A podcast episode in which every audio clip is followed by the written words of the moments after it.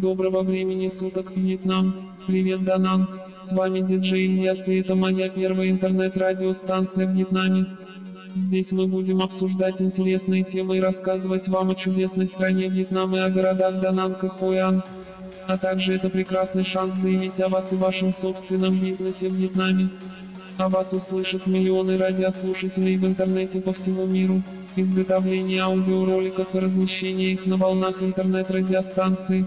Плюс 84 944 6095 44 и плюс 84 931 943 2 68. Почта ильямаматов собака gmail.com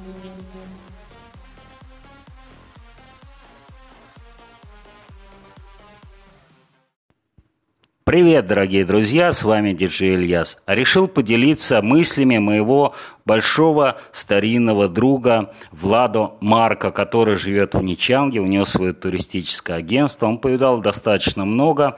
И вот здесь мы как раз сравниваем уровень жизни на данный момент э, в Вьетнаме и в России 2018 год. Его мнение, его мысли – Э, который я прилагаю в этом аудиофайле, который взял из мессенджера. Привет, что, например, э, возьми молоко, да, где дешевле в России. Возьми какие-то сладости, настоящие вкусные сладости в России дешевле. Э, что там еще? Возьми гречку дешевле.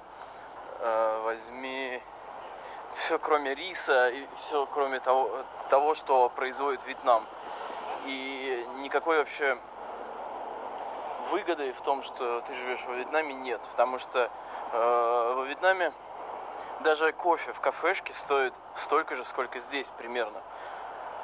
Э, за 2 доллара капучино здесь легко можно найти. И еще, э, возьми какие-то сетевые э, рестораны, тот же фастфуд. Здесь дешевле, чем во Вьетнаме.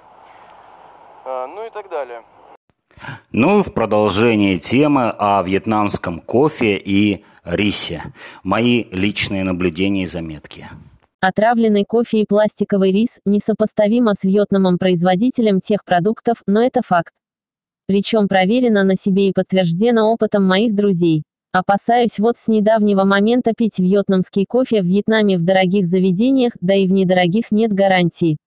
Для экономии, прибыли и достижения моментального эффекта в кофе добавляют химический порошок, который потом дает осложнения на голову, кровообращение и мозг.